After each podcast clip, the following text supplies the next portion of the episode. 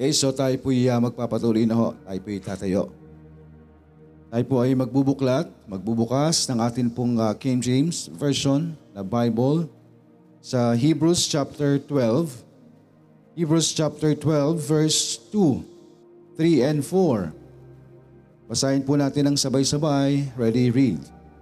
Looking unto Jesus, the author and finisher of our faith, who for the joy that was set before him endured the cross, despising the shame, and is set down at the right hand of the throne of God.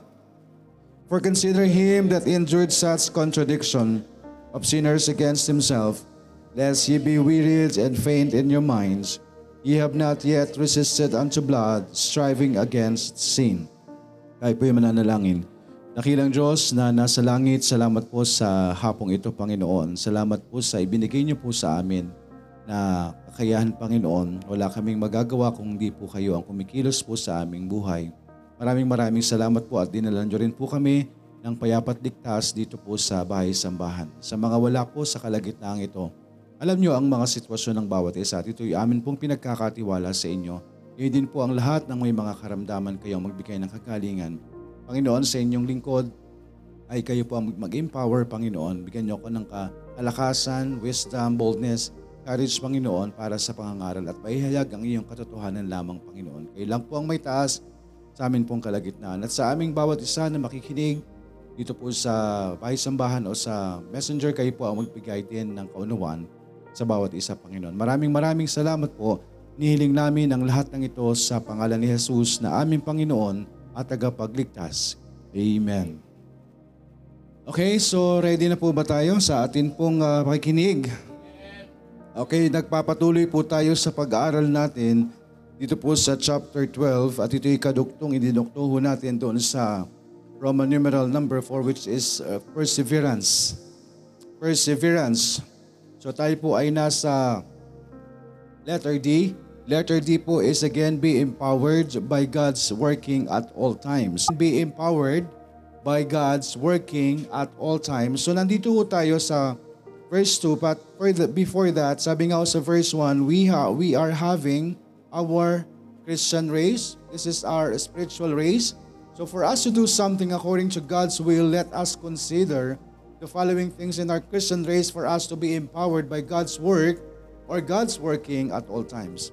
So i-consider ho natin itong mga bagay na ito para tayo po ay bigyan ng kakayahan, bigyan kapangyarihan no, ng Panginoon na nanggagaling lang sa Panginoon for us to continue. For us to continue. So tayo po ay i-empower, bibigyan tayo ng Panginoon ng mga bagay-bagay na magbibigay sa atin ng kakayanan. Yan ay sa pamamagitan rin ng kanyang gawa. Amen. Hindi ho sa sarili nating mga gawa. But for us to be empowered by God, sabi nga ho, para matanggap natin, matamo natin, matamasa natin yung kapangyarihan ng Panginoon sa atin, Let us consider these things. Ito ho yung pinag-aaralan po natin. Okay, andyan po yung, uh, sabi nga, the preparation. Okay, we have the preparation. So set aside all our burdens. So for us to set aside all our burdens, let us give our burdens to God. By the way, may correction po tayo last time, no? Kasi letter D, be empowered by God's working at all times. Sabi ko, after that, letter A. O, di ba? okay. So nalito tayo, sabi ko capital A. So mali. So letter D, be empowered by God's working at all times. Number one, the preparation. Okay na po. So bawi lang tayo. Sorry po, maguguluhan kayo sa inyong outline. Number one, the preparation and under that, for us to be prepared, letter A, small a, set aside all our burdens Okay, set aside all our burdens. Under letter A, small a is number one again. Let us give our burdens to God. Ibigay natin yung bigat natin sa Panginoon. Amen po. Ibigay natin sa Diyos ang lahat ng atin pong mga kabigatan for us to be prepared. Okay, to accept the empowerment of God. Bitawan natin yung mga bigat natin. Dahil kung tayo ang nagdadala sa kabigatan natin, hindi natin mararamdaman yung power of God. So for us to be empowered, set aside all our burdens and let us give our burdens to God. Amen. Number two is share or help to carry each other's burdens. That's why meron tayong mga kapatiran. Yes, we have our God na pinapanalangin po natin. Pero sabi nga ako, kapag sama-sama tayong bawat isang mga Kristiyano, mas lumalakas tayo. Amen? At ang maganda ho doon, hindi lang ho basta yung uh, kasiyahan ng nais natin sa ating mga kapatiran. Hello? Hindi lang ho fellowship ang nais natin. Hindi lang ho kainan ang masaya kayo kapag kasama yung kapatiran. Dapat sa kanilang problema, kasama rin kayo. Dapat sa sulirin nila, suliranin mo rin. Amen. So again, let us give our burdens to God and share, help to carry each other's burdens. Our burdens can occasionally be attributed, can occasionally be attributed to unresolved sin. Kadalasan yung mga kabigatan daw natin dahil po yan sa mga unresolved sin. Kapatid, kristyano ka, kung nabibigatan ka sa buhay mo, baka meron kang unresolved sin sa Panginoon. Iayos mo. Itama mo. Nang sa gayon, gumaan ka. Matanggal yung bigat sa iyo. Amen po. Dahil hindi tayo magiging masaya as Christian if you are uh, living in sin. Alam ng Diyos yung mga situations natin. We are praying to God na ayusin tayo ng Panginoon. At alam din ng Panginoon kung yung mga kasalanan ginagawa natin ay talagang gusto natin gawin at sinasadya natin. Amen.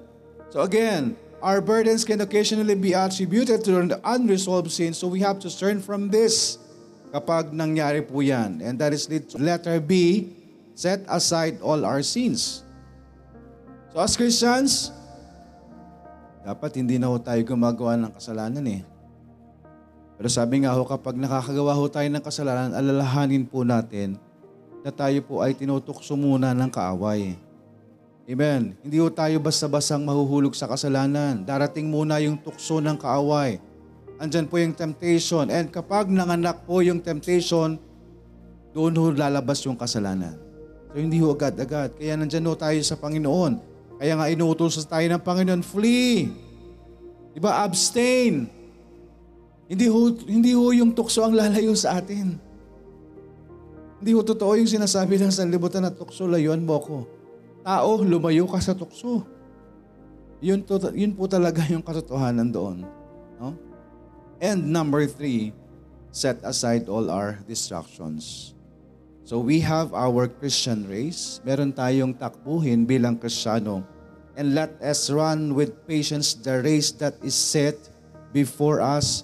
That's why mahirap tumakbo dahil may nakaharang sa harapan natin. Amen? Mahirap tumakbo dahil may bigat tayong dinadala. Mahirap tayong tumakbo kasi meron tayong hindi inaamin sa Panginoon. Set aside our burdens, set aside all our sins, and set aside all our distractions. Tanggalin natin lahat ng sagabal. Amen po.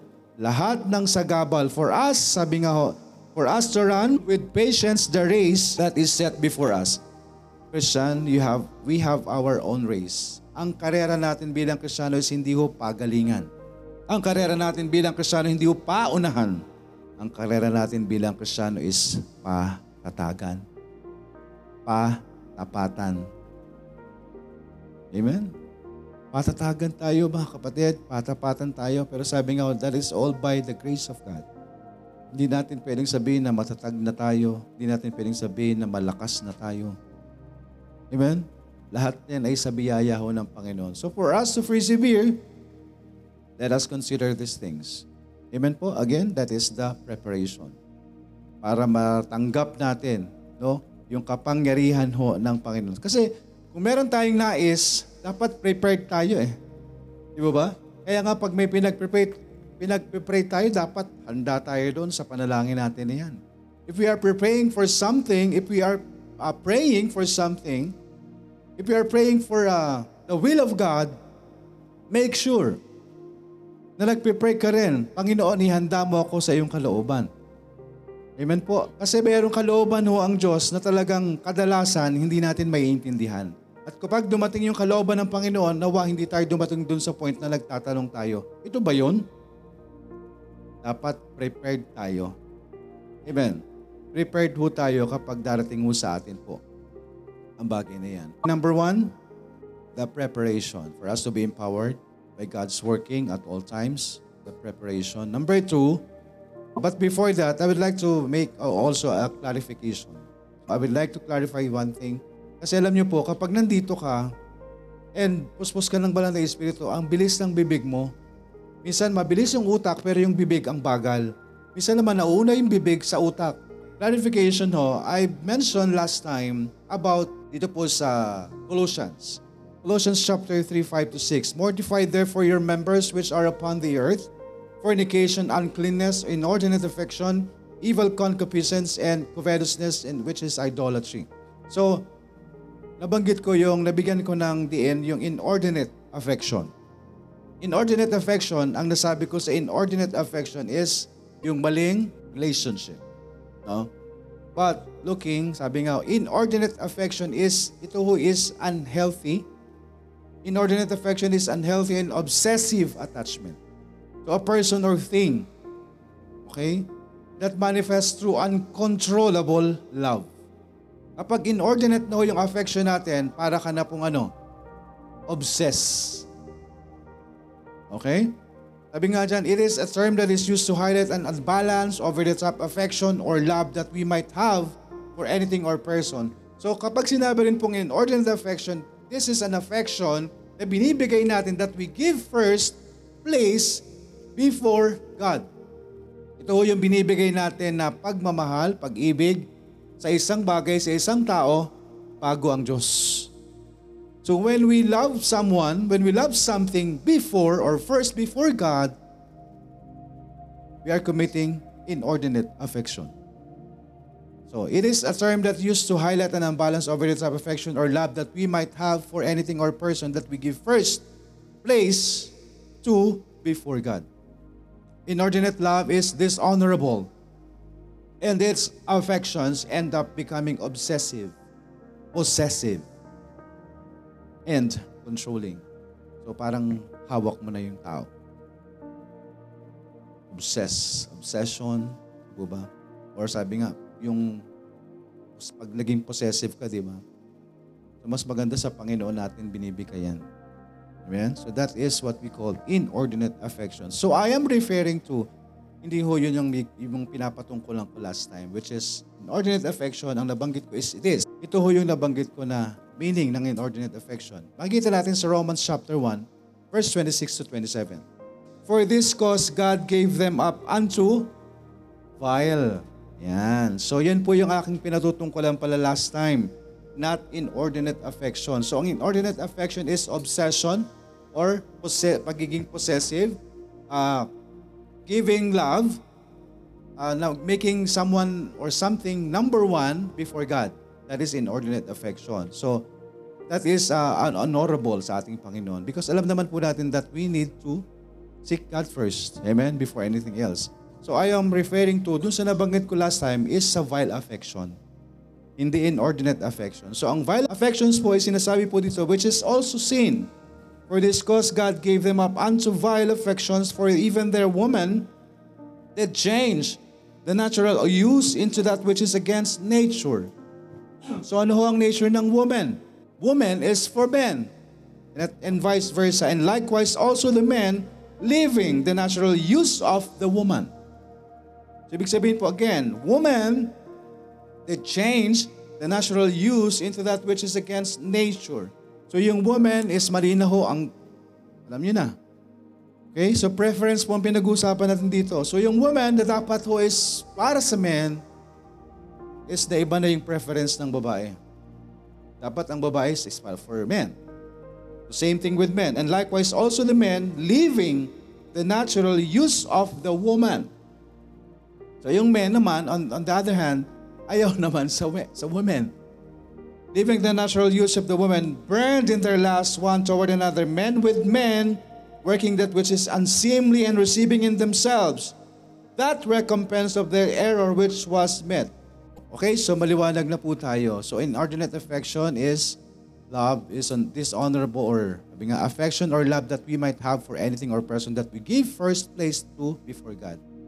Kapag nagbigay tayo ng love, sobra-sobrang pagmamahal to anyone or to anything, we are committing inordinate, inordinate affection. So kapag naman po lalaki ka at ang gusto mo ay lalaki din, At kung babae ka at ang gusto mo ay babae din, you are committing vile affections. Amen. Maliwanag na po.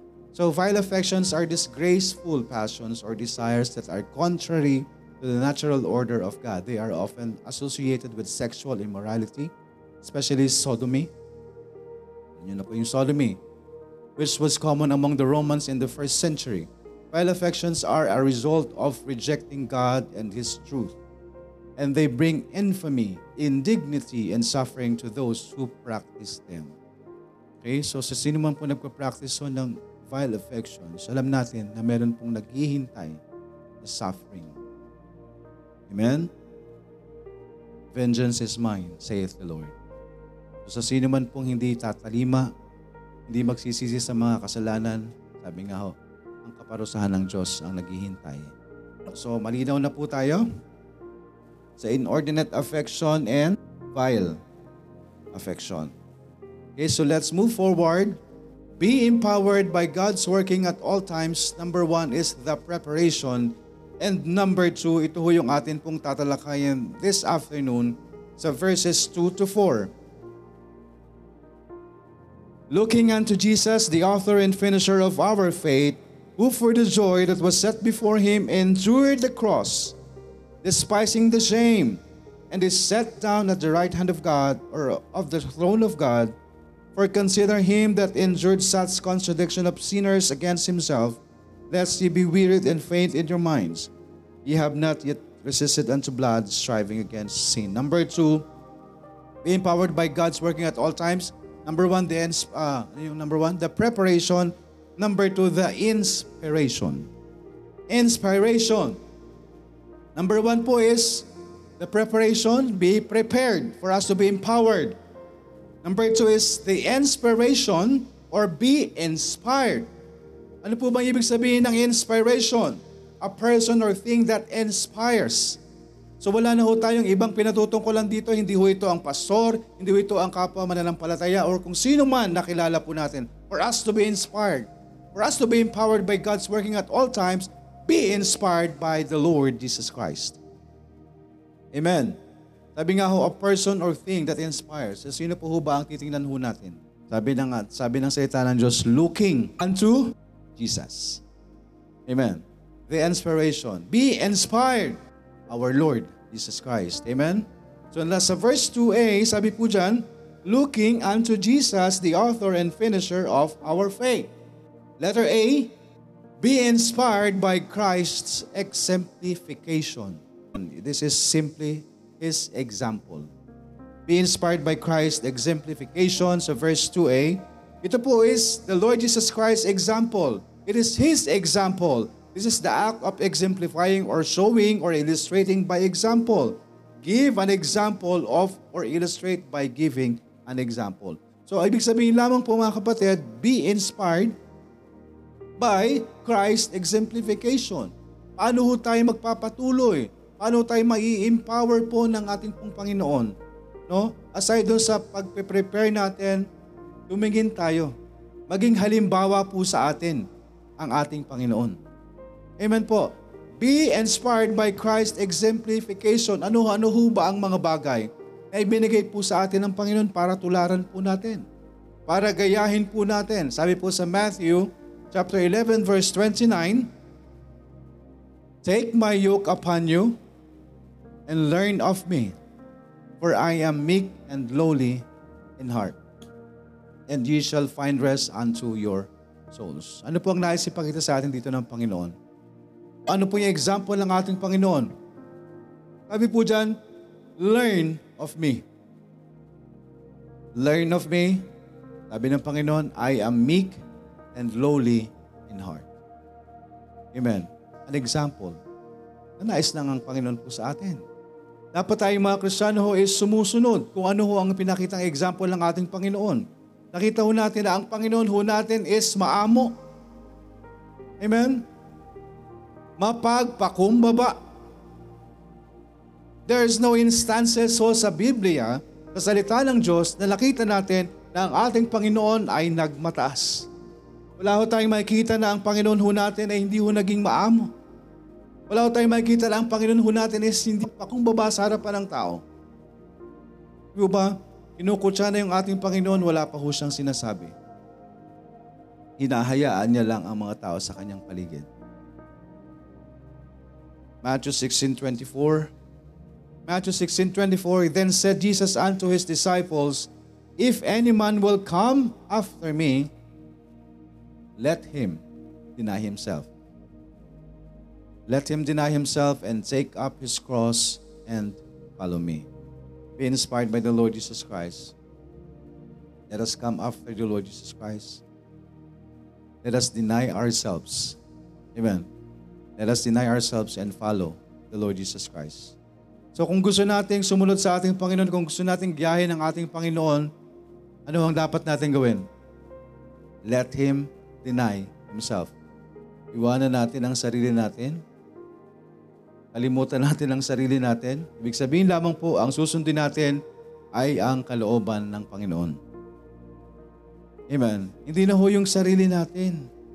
Hindi na ho yung mga gusto natin. Kaya nga sabi ng Panginoon, If any man will come after me, let him deny himself. Kung sa sino man po na nais sumunod sa atin pong Panginoon, ang sabi ng Panginoon natin, itanggi ninyo ang, ang, ang inyong mga sarili. Buhatin ninyo ang inyong krus at sumunod kayo sa akin. Kalimutan natin ang ating sarili, buhatin natin ang ating krus at sumunod tayo sa ating Panginoon. Ibig sabihin lamang po, let him deny himself. Eh kakalimutan mo yung sarili mo, ang dami mo ang gusto eh. Eh bubuhatin natin yung krus natin, so ang bigat. And follow me. Ibig sabihin no, ang pagsunod sa Diyos, hindi ho hayahay. Pero hindi ho naman sinabi ng Diyos na susunod lang tayo na bahala ka sa sarili mo eh. Come unto me. Sabi ng Panginoon, sumunod man tayo sa ating Panginoon, hindi ho tayo pinababayaan, hindi ho tayo pababayaan ng Panginoon mag-isa. Amen? Simula nung naligtas ho tayo, kasakasama na natin ang Panginoon. Sa lahat ng oras kasama ho natin ang Panginoon. Sa lahat ng mga bagay na nangyayari po sa atin, alam natin na kasama natin ang Panginoon dahil alam natin na lahat ng nangyayari sa atin para po sa atin. Para sa atin pong kapakinabangan. So, be inspired by the Lord Jesus Christ by being meek, being lowly.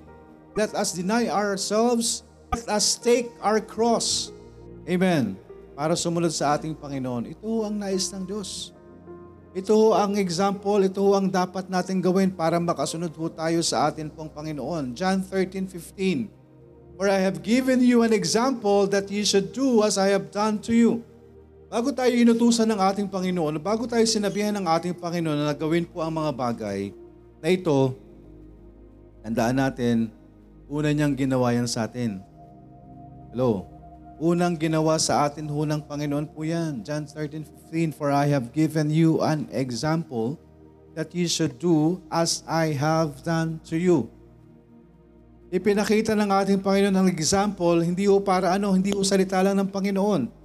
Ang gusto niyang example, ang pinakita niyang example sa atin ay isang mga bagay na ano, na ginawa sa atin ng Panginoon. Yung pagpapakita mo ng example ng Panginoon, yung kanyang gawa, yung ginawa niya sa atin, ipinakita niya sa gawa yung mga bagay, yung nais nating sundan sa Kanya. Amen. Hindi lang ho ba sa sinabi ng Panginoon, kung hindi, ginawa ng ating Panginoon. For I have given you an example that you should do as I have done to you. Romans 15.5 Now the God of patience and consolation grant you to be like-minded one toward another according to Christ Jesus. 1 Peter chapter 2 verse 21 For even hereunto were ye called, because Christ also suffered for us, leaving an, as an example that ye should follow His steps. And then po natin, sufferings is, hindi ho ito bago sa ating Panginoon. Sufferings is all of His life. Ang suffering po, kakambal ng Panginoon. Pumunta ang Panginoon dito sa lupa, hindi ho siya naging hayahayang buhay kakambal ng ating Panginoon ang sufferings. Amen? Kakambal ng Panginoon ang persecutions. Kakambal ng Panginoon ang galit ng tao. For even hereunto were ye called, because Christ also suffered for us, leaving as an example that ye should follow His steps. Para makapagpatuloy ho tayo, for us to be empowered by, the, by God's working at all times, the preparation, and number two is the inspiration, which is ang atin pong Panginoon. Be inspired by Christ exemplification. Letter B. Who for the joy that was set before him endured the cross, despising the shame. Letter B. Be inspired by Christ's exaltation. Be inspired by Christ's exaltation. That's letter U. Be inspired by Christ's exaltation. Ano po yung exaltation? It is the Lord's the Lord's joy. Ang kasiyahan po ng atin pong Panginoon. The act of exalting lively joy at success or victory or at any advantage gain. Great gladness, rapturous delight, triumph. Exaltation usually springs from the gratification of our desire of some good. A feeling of triumphant elation or jubilation, rejoicing. That is what we call exaltation. X-E-X-U-L-T-A-T-I-O-N. Be inspired by Christ exaltation. And that is referring to Christ's joy. That is referring to His joy. Be inspired by Christ's exaltation. So ano pong titingnan natin sa ating pong Panginoon? Patungkol sa kanyang uh, kagalakan. Tayo po ay ma-inspire ng kagalakan ng ating pong Panginoon. Again, this is His joy. Number one is His joy over the sinner. His joy over the sinner. Ang atin pong Panginoon ay sobra-sobra ang kagalakan sa isang makasalanan na hahantong sa pagsisisi. And he spake this parable unto them saying, Luke chapter 15 verse 3 through 7, What man of you having an hundred sheep, if he lose one of them, doth not leave the ninety and nine in the wilderness, and go after that which is lost until he find it? And when he had found it, he layeth it in his, in his shoulders, rejoicing. And when he cometh home, he calleth, he together his friends and neighbors, saying unto them, Rejoice with me, for I have found my sheep which was lost. I say unto you, that likewise joy shall be in heaven over one sinner that repenteth more than over ninety and nine just persons which need no repentance. His joy over the sinner. Amen. Be inspired by Christ's exaltation. It is His joy. Andun po ang kagalakan ng atin pong Panginoon doon sa mga makasalanan na hahantong sa pagsisisi. Kaya nga po yung sinasabi ho ng uh, itong parable po na ito, di po ba? Gayon na lamang po ang galak ng Panginoon.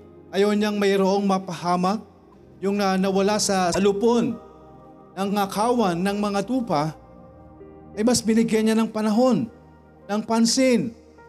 Amen? Dahil yun po ang puso ng Panginoon. Yun po ang kagalakan ng Diyos na ang bawat isang makasalanan ay makasumpong ng kaligtasan. Na ang bawat isang makasalanan ay mata- makatagpo ng atin pong Panginoon. His joy over the sinner. Gayon na lang po ang kagalakan ng ating Panginoon doon sa mga taong makasalanan. Nahahantong sa pagsisisi. Amen? This is the parable of the lost sheep. Ito ho is uh, uh, a parable. Ang ibig sabihin lamang po nito is tayo po ay parang mga nawawalang tupa. Tayo po ay mga makasalanan na pa, na pa pagala-gala sa sanlibutan ito. Amen? At tayo po ay naghihintay doon sa atin pong uh, shepherd na matagpuan po tayo, may balik po tayo doon sa kanyang angkan. Amen? That is what we call exaltation. Be inspired by Christ's exaltation yung kagalakan ng ating Panginoon kapag ang isang taong makasalanan ay nagsisi at naibalik niya sa kanyang angkan. Amen po.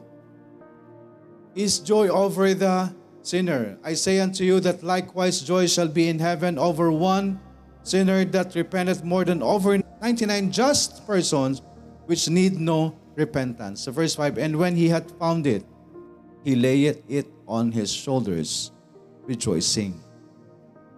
Amen. His joy over the sinner. These things have I spoken unto you that my joy might remain in you and that joy and that your joy might be full.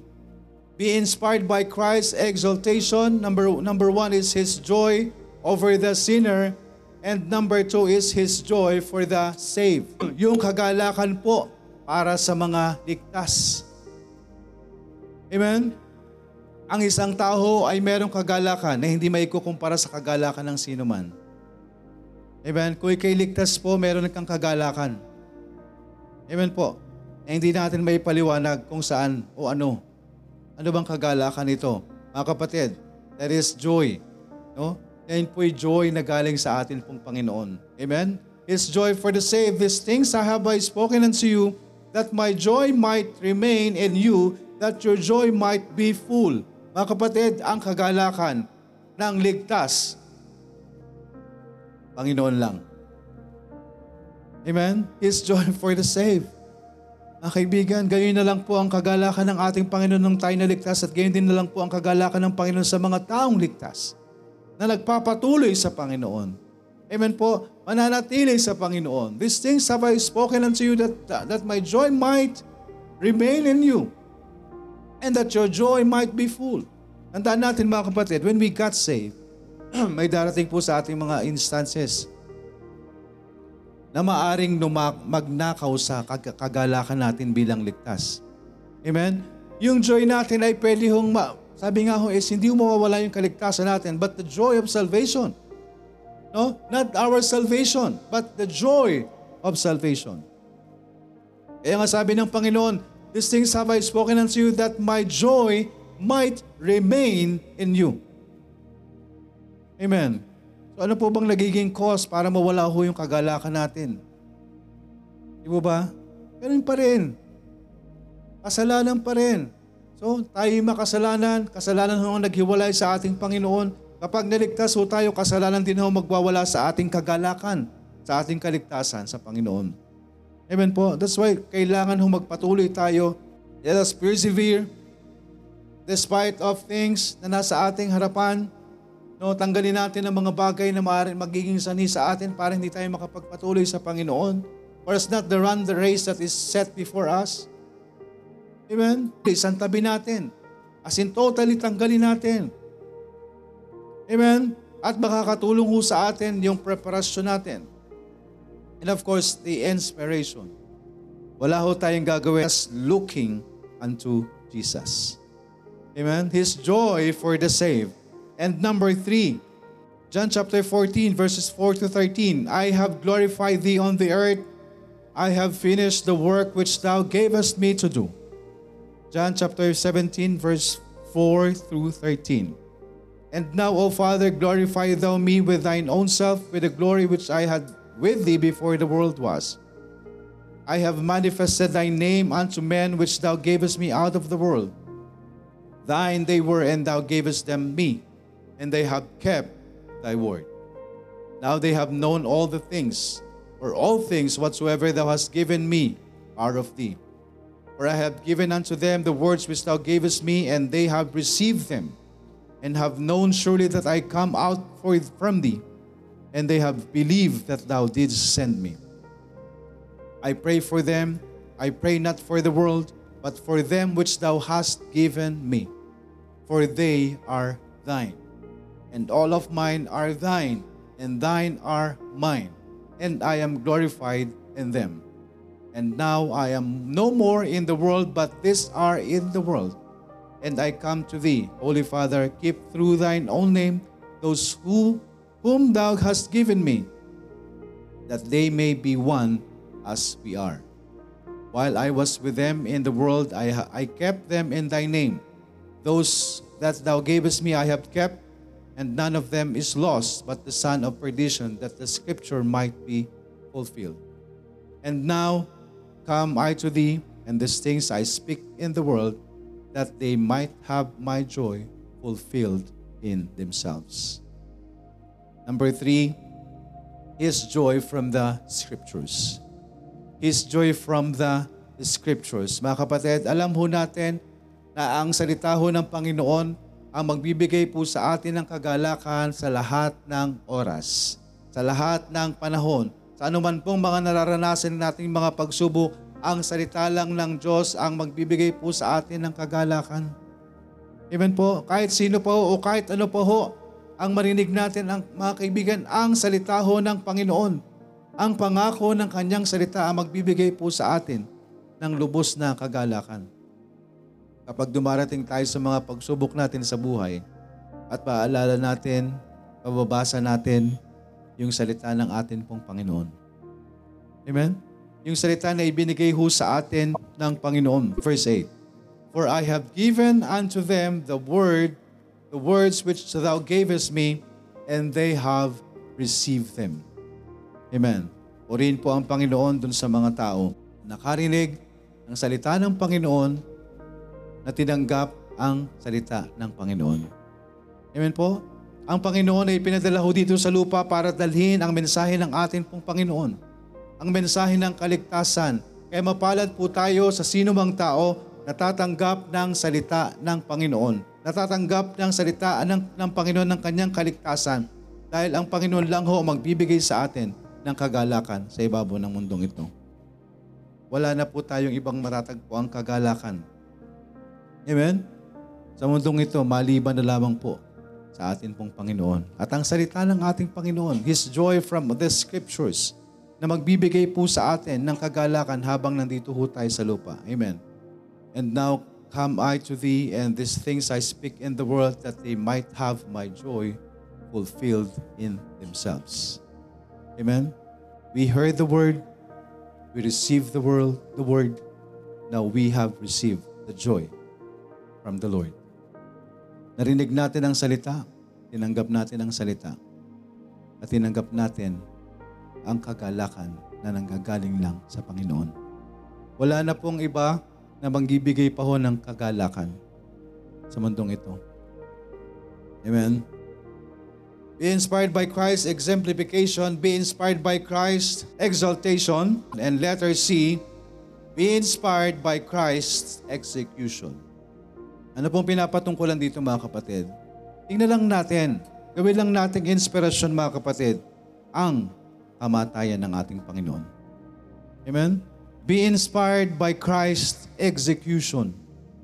Sabi po dito, who for the joy that was set before him endured the cross, despising the shame.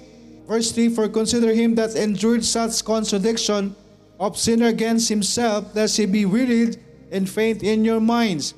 Ye have not res- yet resisted unto blood, striving against sin. Tandaan lang po natin mga kaibigan, ang umako ng ating kasalanan through His blood, through His death, is our Lord Jesus Christ. Amen? Be inspired by Christ's execution. It is His death. Amen po. It is His death. Sabi nga ho, yung execution is in the law, the carrying into effect. A sentence or judgment of court, the last act of the law in completing the process by which justice is to be done. This is the carrying out of a sentence of death on a condemned person. Mga kapatid, sino ang nagkasala? Tayo ang nagkasala pero ang Panginoon ang in-execute. Amen? Sabi nga po, the carrying out of a sentence of death on a condemned person. Tayo po ang nagkasala. Pero yung kaparusahan ng kasalanan ang Panginoon po ang umako. Amen? The execution of death, which is, yun po yung kabayaran ng kasalanan ng tao, ang Diyos natin ang umako. Be inspired by Christ's execution for us to be persevere para makapagpatuloy tayo despite of things, despite of struggles, despite of persecution, be inspired by Christ's execution. Mga kapatid, ang Diyos ho, ang Panginoong Yesus, ang umako sa ating mga kasalanan. Anong dahilan natin para maghuminto? Anong dahilan natin para hindi magpatuloy? Susunod na lang tayo, ang Diyos na ang umako ng kaparusahan. So, anong dahilan natin para hindi ho tayo magpatuloy? Let's just be inspired by what Christ has done. Kung anong ginawa ng atin pong Panginoon. Amen? Be inspired by Christ exemplification. Marami siyang binibigay sa atin ng mga example na dapat sundin natin. Be inspired by Christ's exaltation, yung kagalakan ng ating Panginoon. Sa mga makasalanan, sa mga naligtas at sa kanyang salita na ibinibigay sa atin. Be inspired by Christ's execution, ang kamatayan ng ating Panginoon, the, the carrying out of a sentence of death on a condemned person. We are the condemned person. Pero yung execution sa Panginoong Yesus na punta, tapos hihinto tayo. Hindi tayo magpapatuloy mga kapatid. Kaya ho ito, binibigay sa atin ng salita ng Diyos is for us to persevere. Para magpatuloy ho tayo. At para makapagpatuloy tayo, be empowered by God's working at all times. Pero kung hindi tayo preparado para makatanggap ng kapangyarihan ng Diyos, wala tayong inspirasyon sa buhay natin bilang Kristiyano, paano natin mararanasan, matatanggap may experience yung kapangyarihan ng Diyos, yung pagkilo sa atin ng Panginoon. Amen po. Be empowered by God's working at all times. At matatamo natin yan by doing these things. Amen? The preparation, the inspiration. Be inspired by Christ execution. This is the carrying out of sentence of death on a condemned person. This is His joy. Amen po? This is His joy for the salvation. Mga kapatid, yung kagalakan ng ating Panginoon dun sa kaligtasan. Yung kagalakan ng Diyos na makapagligtas. John 10:11, I am the good shepherd, and the good shepherd giveth his life for the sheep. Kaya ho, walang, uh, walang makakahigit na, na pastol, no? na lingkod, na tagapag-alaga maliban sa ating Diyos, sa ating Panginoong Hesus. Amen? He is the one. He is the only good shepherd. And that shepherd, that good shepherd, gives his life for the sheep. Amen? Hindi lang ba sa binantayan, hindi lang ba sa tinipon, kundi ibinigay ang buhay para sa kaligtasan. That is what, what we call having the joy of doing that sacrifice Amen po? Yung kaligayahan ng ating Panginoon, it is His death. It is His joy for the salvation. Yun ang kagalakan ng ating Panginoon para sa pagliligtas. John 12, 23, 24, And Jesus answered them, saying, The hour is come that the Son of Man should be glorified. Verily, verily, I say unto you, except a corn of wheat fall into the ground and die, it abideth alone. But if it die, it bringeth forth much fruit.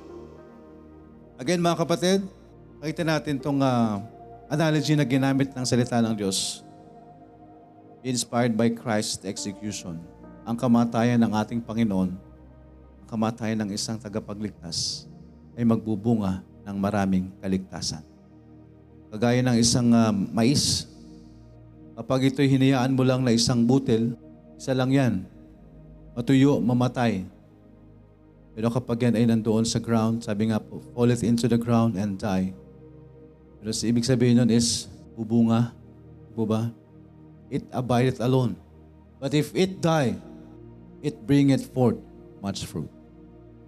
Amen? Ang kamatayan ng isa ay ang kapalit ay ang mas maraming bunga. Amen po. Ang kamatayan ng ating Panginoon, ang kamatayan ng isang Diyos natin na tagapagligtas ay ang kapalit at maaaring kapalit ng maraming kaluluwa. Amen po. Be inspired by Christ execution.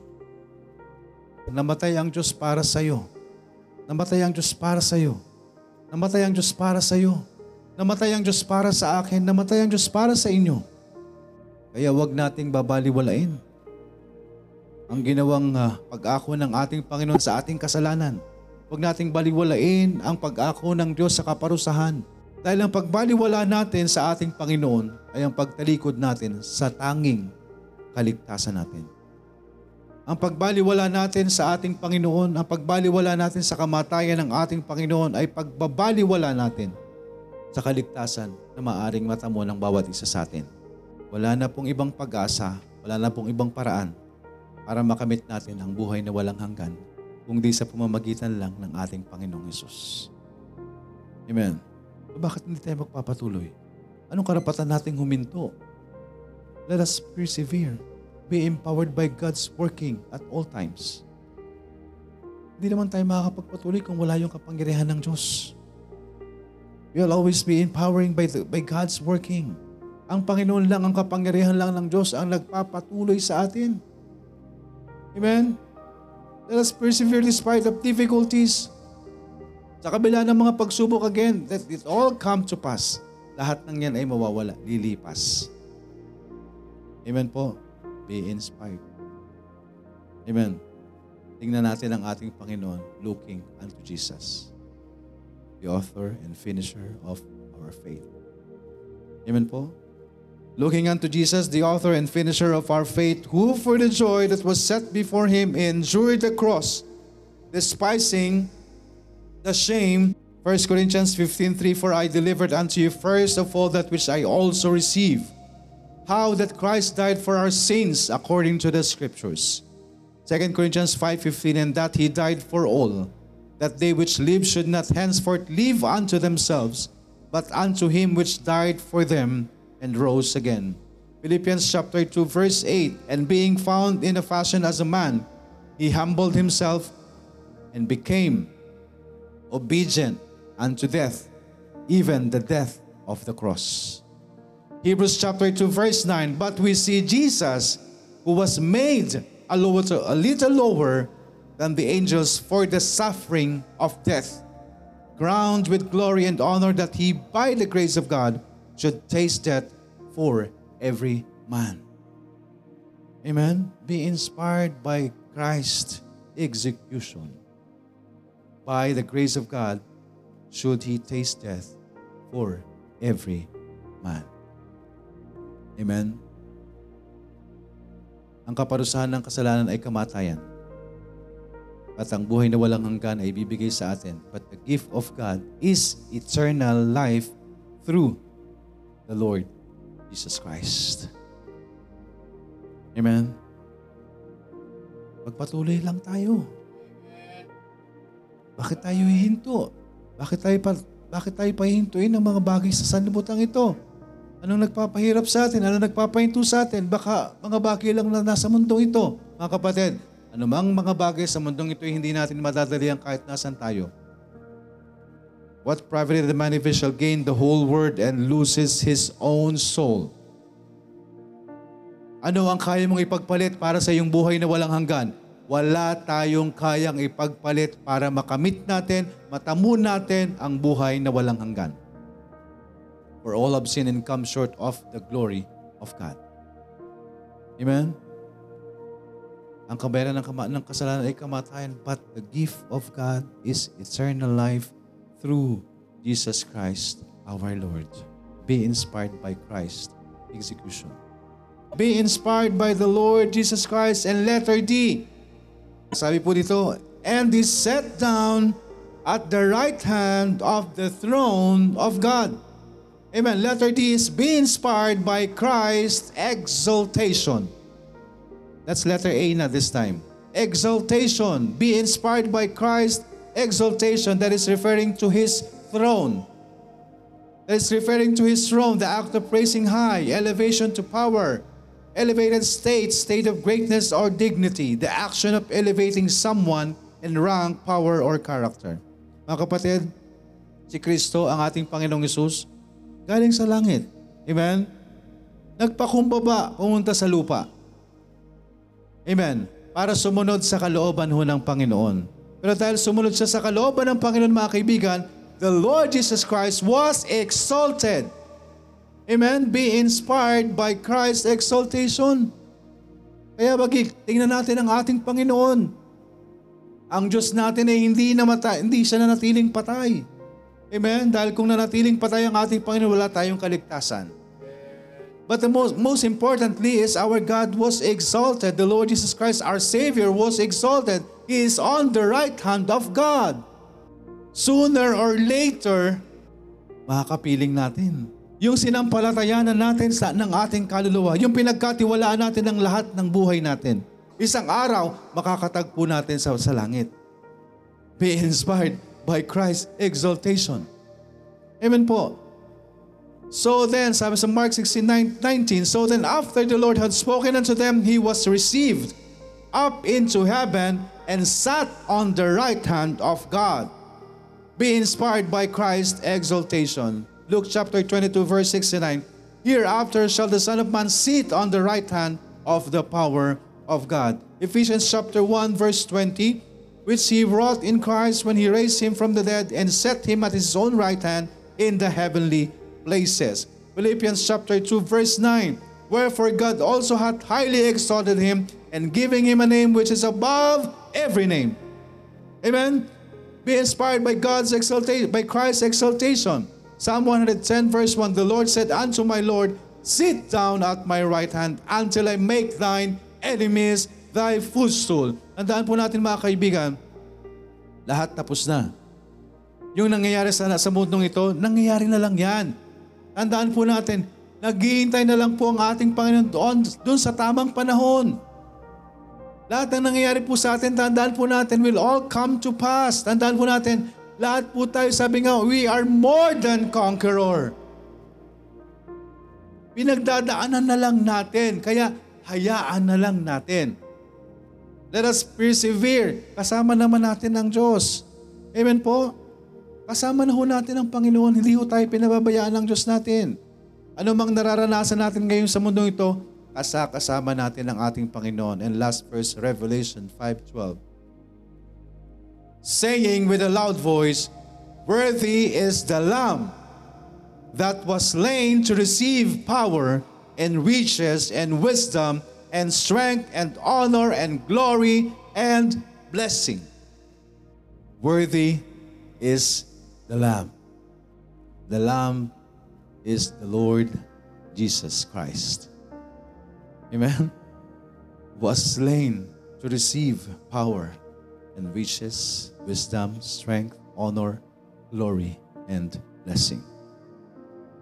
Be inspired by Christ exaltation. Amen po.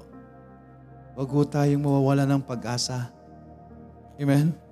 Looking unto Jesus, the author and finisher of our faith, who for the joy that was set before him endured the cross, despising the shame, and is set down at the right hand of the throne of God.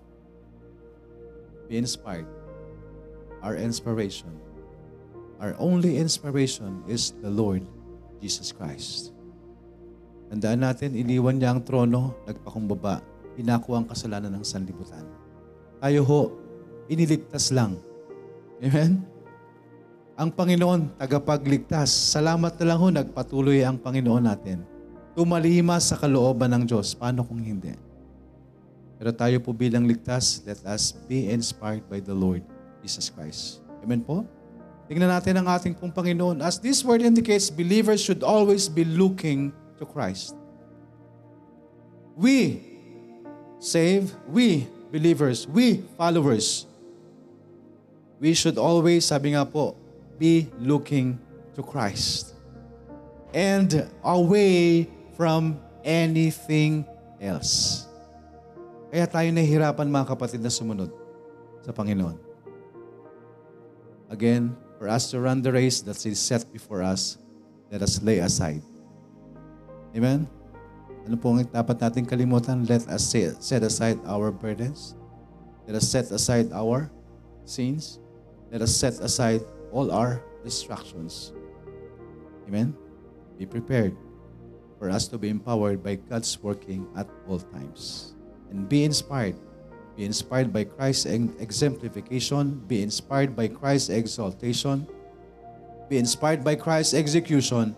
And be inspired by Christ's exaltation. Amen? Purihin po ang Panginoon. There is no reason.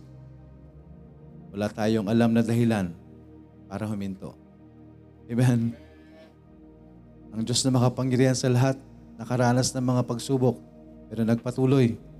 And now, He was exalted and now sit on the right hand of God. Mga kaibigan, looking unto Jesus. Tumingin lang tayo sa ating Panginoon. Amen?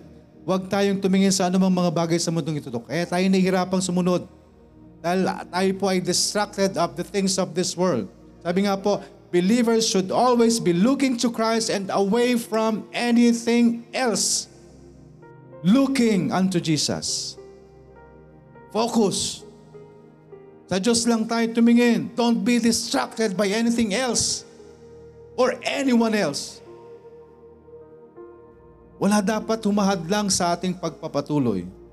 Amen po. Let us run the race that is set before us. Magagawa lang natin ang bagay na yan if we just look unto Jesus. Amen po. Purihin ang Panginoon at tayo po yung magpapatuloy sa biyaya ng Panginoon. Amen? Tayo po yung mananalangin. Dakilang Diyos na nasa langit, salamat po sa hapong ito. Salamat po sa inyong salita, sa inyong mga paalala, Panginoon. Patawad po sa anuman pong mga pagkakasala. Namin pong nagagawa. Mga kasalanang di pa namin nakali, naka, nakaliligtaan, Panginoon. Tulungan nyo kami, Panginoon, na may set aside namin ang lahat ng mga kabigatan, anumang mga kasalanan, o anumang mga nakakahadlang sa amin pagpapatuloy. Tulungan niyo po kami, Panginoon, sa inyong mayamang biyaya. At Lord, patuloy din namin sinasamo at dinadalangin sa bawat isa namin pong mga mahal sa buhay. Kayo din po ang magligtas.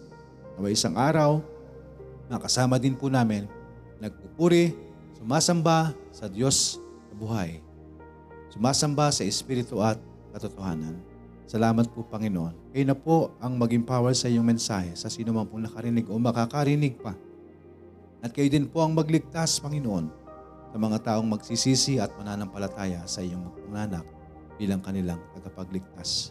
Salamat po, Panginoon. Pinupuri ka po namin at ang lahat ng amin pong mga kahilingan ay hinihiling namin sa pangalan po ni Jesus na aming Panginoon at tagapagligtas. Amen.